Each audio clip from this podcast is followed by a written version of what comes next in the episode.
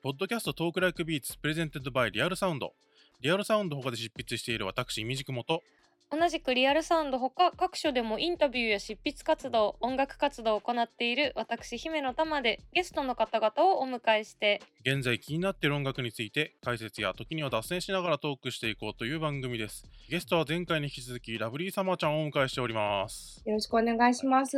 お願いします。というわけで早速後編では最新作「ザ・サードサマー・オブ・ラブ」で挑んだ新たな表現と題してお話を伺っていきたいと思います。もう今回あの全曲お伺いしたいところなんですが、えっと、はいはい事前に3曲選んでいただきました、はい。のでちょっと1曲ずつお話聞きたいなと思うんですがはい。どの曲にしますか？あ、じゃあ、時系列順でもいいですか？あ、いいですよありがとうございます。じゃあ、えっと、一番最初にしたチャレンジはどうしたいのって曲です。はい。10曲目の曲ですね。そうですね。この曲はどういうチャレンジをしたかっていうとですね、今まで結構普通の歌物ポップスみたいなのが私のあのやり方だったんですけど、この曲で初めてボーカルまで歪ませて、歌を結構楽器化させたというか、あんまり歌メインというよりは音色でガーッと攻めていくスタイルになりました。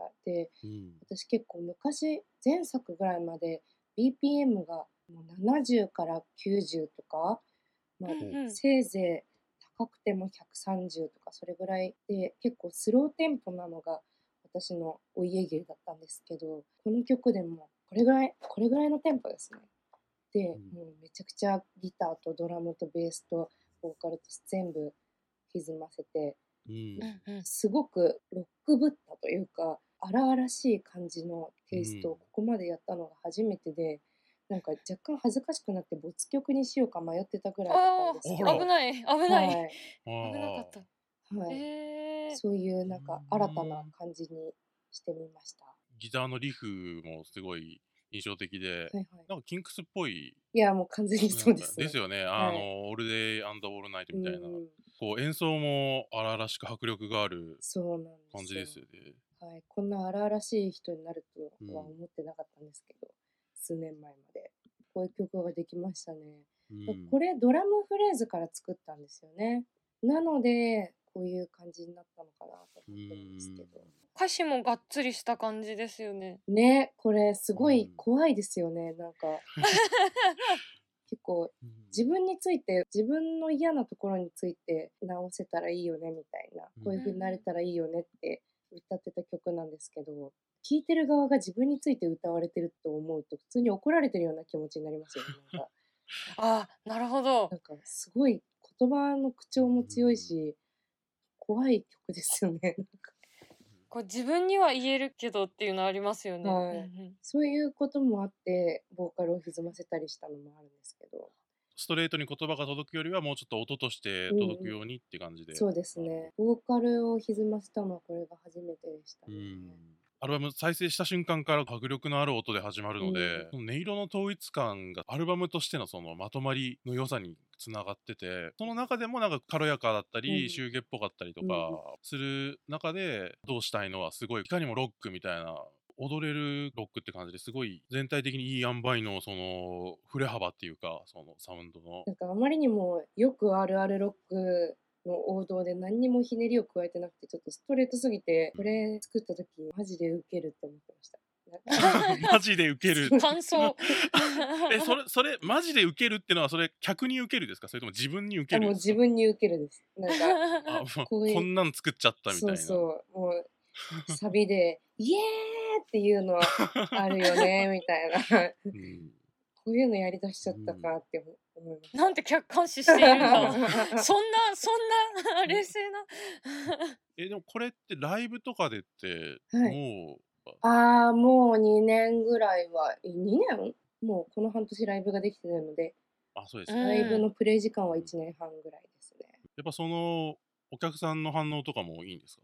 うちのお客さんはなんかあんまり盛り上がる感じのお客さんじゃない人が多いので、なんかこういう上げ上げ系をやっても拳が上がったり踊りまくったりみたいなことは起きないんですけどすごい不思議なライブですよね。でもなんかある種こうフェスとか出てこういう曲やったらものすごいことになりそうだなって気がしあそう、ますね。出たいんですけどね。あと海外で演奏したいですよね。ああーやっぱこうストレートなロックでも受け皿がねやっぱり全然違いますもんね。うんうんあとやっぱ日本のお客さんは私のパーソナリティを知っちゃってるじゃないですか。日本語がわかるから。でそうなると、私に共感する人とかが結構多いじゃないですか。日本のお客さんは。そうなるとね、なんか照れ屋で恥ずかしがり屋でナイーブな人がすごい多いんですよね、お客さん。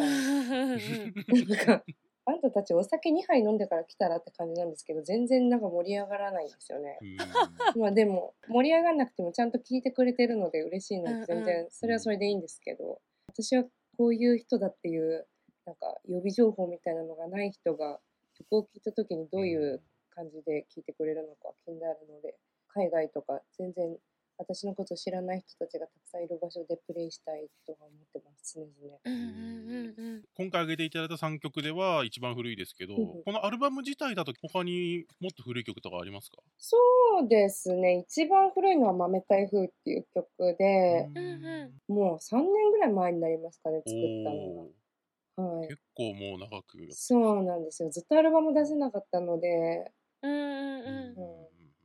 で、次が、えー心ない人ですね。これは2年半ぐらい前に作りましたで、次に2年ぐらい前に作ったどうしたいので、で、次が1年半ぐらい前に作ったミレニアムですね。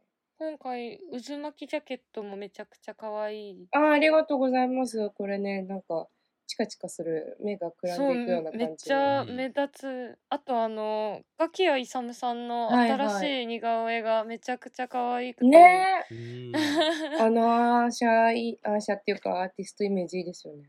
めちゃくちゃ可愛いです。もうあの写真が良すぎて、この作品出してオレンジがめっちゃ好きになっちゃって、オレンジにしたんですよ、うん髪の毛。おーはい。そうそうなんんです。か。はい。へえもうあのアーティストイメージが好きすぎて、美容院でそれ見せたんですけど、ウケますよね。寄せてくっていう。い これにしてください この色にしてくださいみたいな。いや可愛い可愛い。や、これなんか茶色ですよね、オレンジっていうより。うーんいやでもオレンジオレンジです。ちょっと実況みたいにな まあまあオレンジに。た。実まあまあオ況。レンジに見えますあ、けどね。本当ですか？はいよかっ茶色たオ。レンジ。なんか、オレンジとと茶色の間って結構難しいですよね。うんオレンジと赤の間も。この色はオレンジなのか、茶色なのか、赤なのかって結構難しい線じゃないですか。なんて色に対して誠実なんだ。すごい。誠実さがこう現れている。うんすごすぎる。やいやいやいや。じゃあ次はあれ、時系列順だと、あーですね。あー、あーはいはいあーだ。1曲目の冒頭の。そうですね。はいこの曲でチャレンジしたところは、うんうん。その、やっぱりアッパーなテンポっていうところうん。ですね。で、あうと、ん。私なんか盛り上がるってことがあんまなんか好きじゃなかったんですよ昔まで。ダンスミュージックとかやっぱダンスのための音楽っていうか、うん。ダンスする向けの音楽だからダンスするのはわかるんですけどでもうん。私にとってのロックってすごく個人的に向き合うものだったので、うんうん。なんていうんですか誰かと共有して楽しむものじゃなかったんですよ。なのでなんかロックフェスとかもあんまり好きじゃなかったんですけどそういう場所が。一人で聴きたいって思ってたんですけど。うん。でもなんか行ってみたらめっちゃ楽しくてうんロッうんクフェスに。うん。でなんかダンスロックみたいなのが結構好きになってきたんですよ。ある時に。でダンスロックなんて一生作らないミディアムバラード専門だと思ってたんですけどこの曲感想みたいなところであああああああってなんかずっと歌でもなく喋ってるというか叫んでるようなパートがあるんですけどそういうなんか盛り上がる曲みたいなのが、なんかちゃんと作ったことがなかったのでそれはすごいあの自分にとってのチャレンジでした。あとベースにシンセを重ねたりとか音も結構面白い感じにしたいと思って、ドラムもなんかトリガーって言うんですけど生ドラムじゃない音にしたりとか、あ、。そうなんはい、ですね。トリガー使ってトリガーなんですね。あでもまあ生ドラムの音プラストリガーの音足した重ねてみたいなみたいな。あトリガーって何ですか？電子ドラム的なものですか？か例えばドラムが生ドラムってこの盤面みたいなのにバチがはいはいバチバチって当たって、そうんうんの振動で音が出るじゃないですか。はいはい。でそれが生の音なんですけどその振動を感知するセンサーみたいなのがトリガーって言うんですよ。あへえ。そうそうでその振動を感知するセンサーでここでドラムが叩かれましたよっていうのをデータ化してでそのはあ。ポイントにこの音を入れたくなったらこの音を当てられるっていうえー、えそんなのあるんですね。振動のデータに音を埋め込めるっていうえー、面タ白い。で。すけど、はい、割とそういうレコーディングのアイディアとかっていうのは、うん。結構現場とかで話し合いながら作ってった感じですか？そうですね。かなりこういう音にしたいんですけどっていう意思共有は前からしてはいるんですけど、その参考資料を作って、やっぱりその場で話し合ってみないと分かんないこととかも多くて、こういう音にしたいんですけどどういう風にしたらいいと思いますか？みたいなのをすごいちゃんと根詰めて話してそれだったらあの響きを少なくさせた方がいいからこのスタジオすごいでっかいスタジオで響いちゃうから小さい部屋を作ろうかみたいな話になってうん。マイクスタンドと毛布で簡易小さい小部屋みたいなのを作って、えあー。はい。それでなんか響きを少なくして撮ってみるとかもううん撮り方については今回はすごい試行錯誤させてもらいました。うー。ん。あ、い。横澤さんの話、あはいはいはい。おおそうそう、ファイトクラブがモチーフになってるっていうのもあって、すごい歌詞がストレートで、最近のラブサマちゃんの曲はすごくこう歌詞があのまっすぐな素直な感じがあるので、はいはい。その辺やっぱり横澤さんとこう感性が近いというか、うーんでも横澤さんとはすごい気が合うし、うん、めちゃめちゃ喋ったりもしてるし私は横澤さんの歌詞がすごい好きなんですけど、うん。でも一生横澤さんの歌詞の書き方とかはできないなと思って、なんか、うん。あの横澤さんもすごいわすごい賢い人でちゃんといろいろなところに考えが回る人ではあるんですけど歌詞を書くっていうところに行くとなんかもっと素直ななんかうん少年が書いてるようなエゴとかかっこつけたいっていう気持ちとかそういうよ余分な感情を取り去って純朴な人がそのままを書いている感じの歌詞だと思うんですけどなんか私結構いろいろここの韻はこういう風にしようとかああ、なんかうんうんうん。この言い方よりああだこうだとかなんか小賢しいんですよね。なんか結構私は素直に書いてはいるけどその間狡猾な視点を持ちながら素直な歌詞を書くように努力しようとしちゃってる人なのでなんかああ、横澤さんは天然物だなっていう感じがしますね。天然物。うん横澤さん。確かにあのつなんだろう素直になりたいって思っちゃうとこう、うんなりたいっていう欲が邪念で混ざっちゃうみたいなのってありますよね。ありますね。そうじゃなくてそのままなですよね。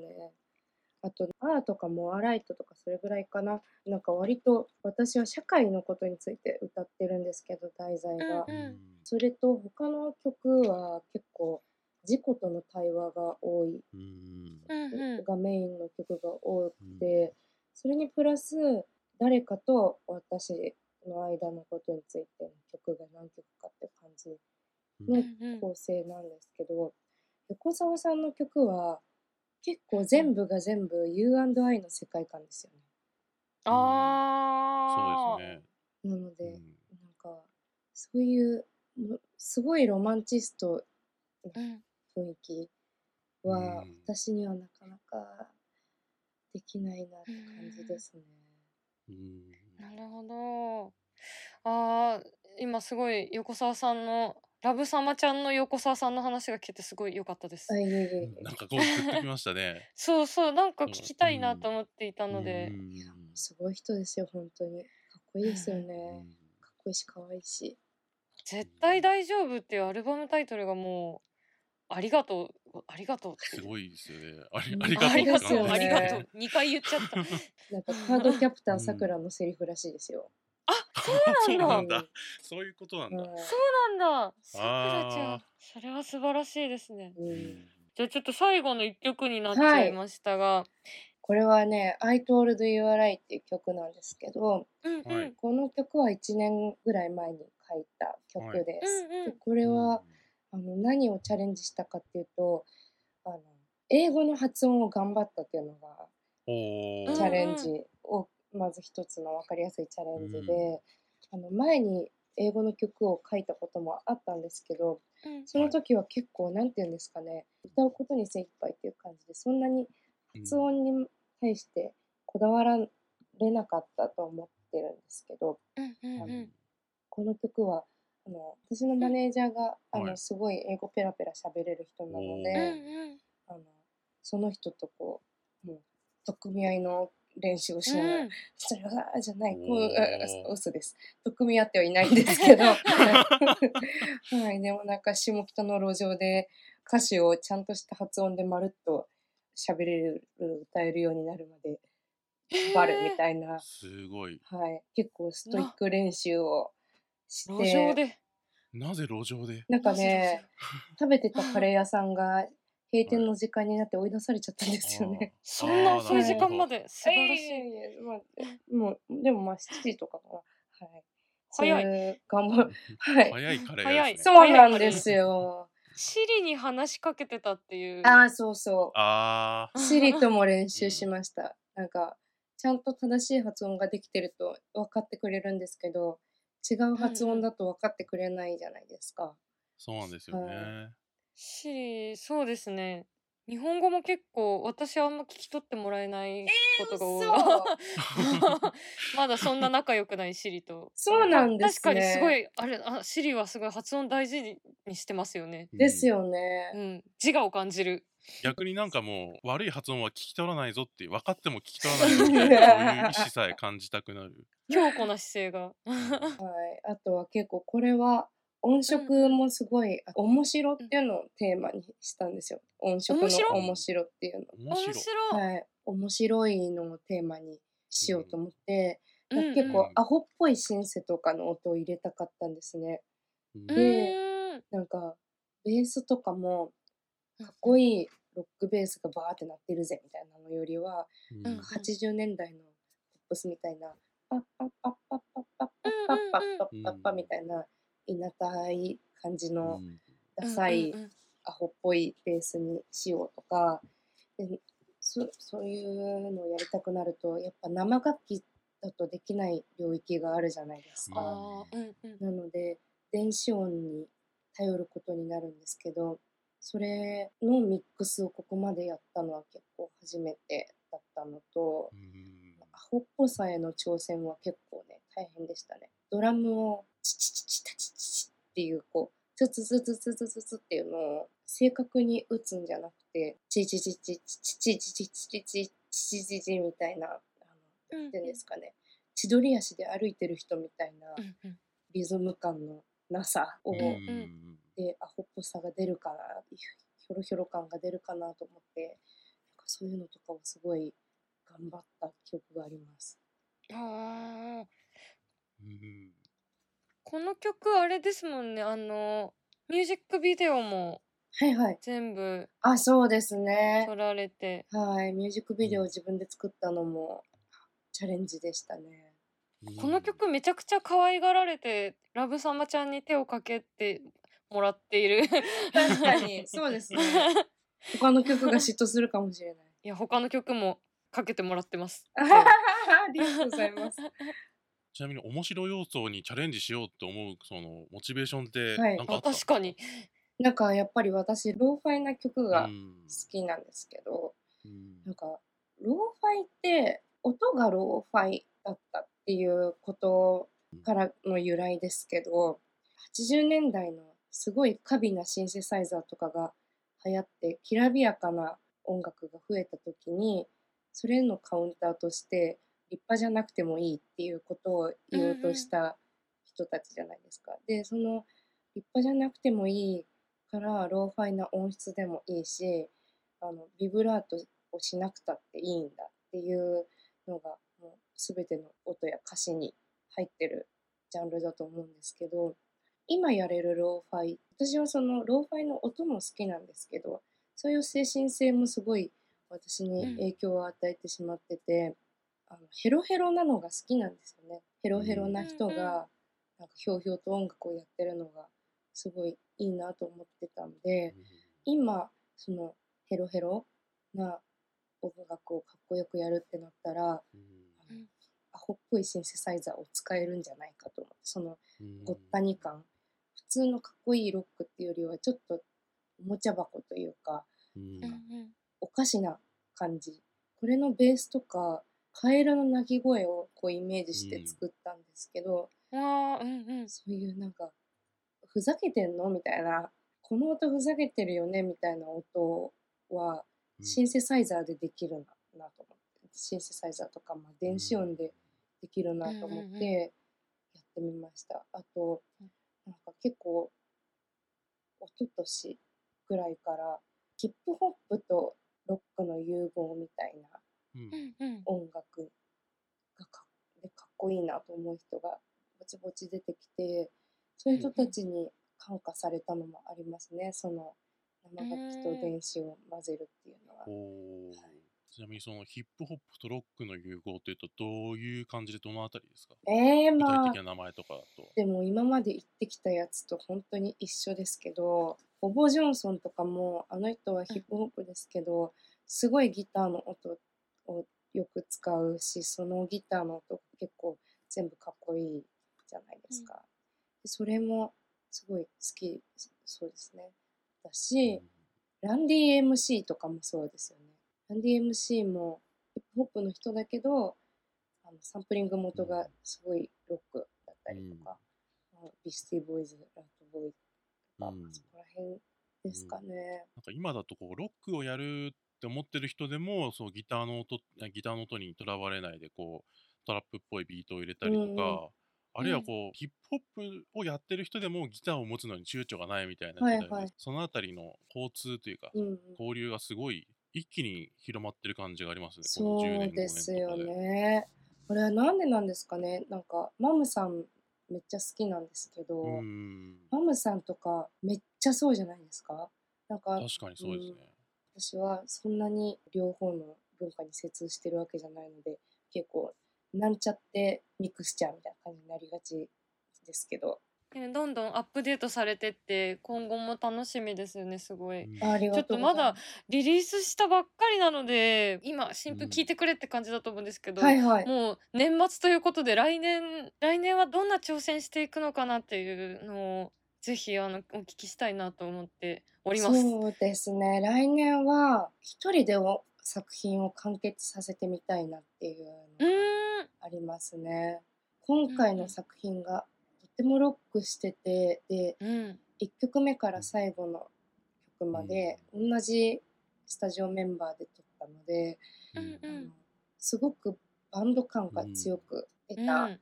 私がバンドとかロックを好きだった時代を、これを一つの終わりとしてもいいかなと思ってちょっと。大きいことだ。うん。そうですね。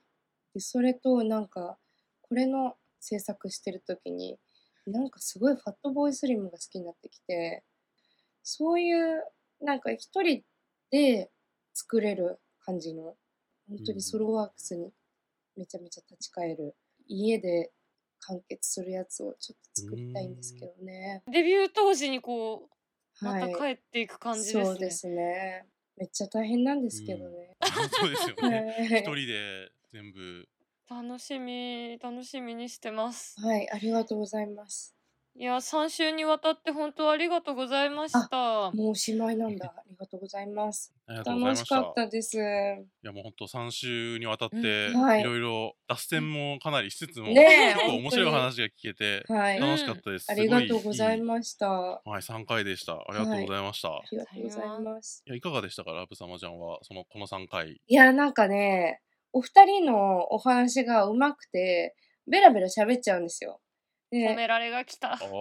でも あれですよね。私の頭の中のことってもう私すでに知ってるじゃないですか。私がね、なんかいくら喋ってもあんまり身にならないので、私の身にはね、あの、おうん二方の話をもっとね、たくさん聞けばよかったです。すいません、喋りすぎて。いいやいやゲストだから。ゲストにこんなに喋ってもらえるのはもう本当にポッドキャスト冥利に尽きるあので。りがたです。いやいやいやいや本当ありがたかったです。ありがとうございます。皆さんのお話聞きたかったです。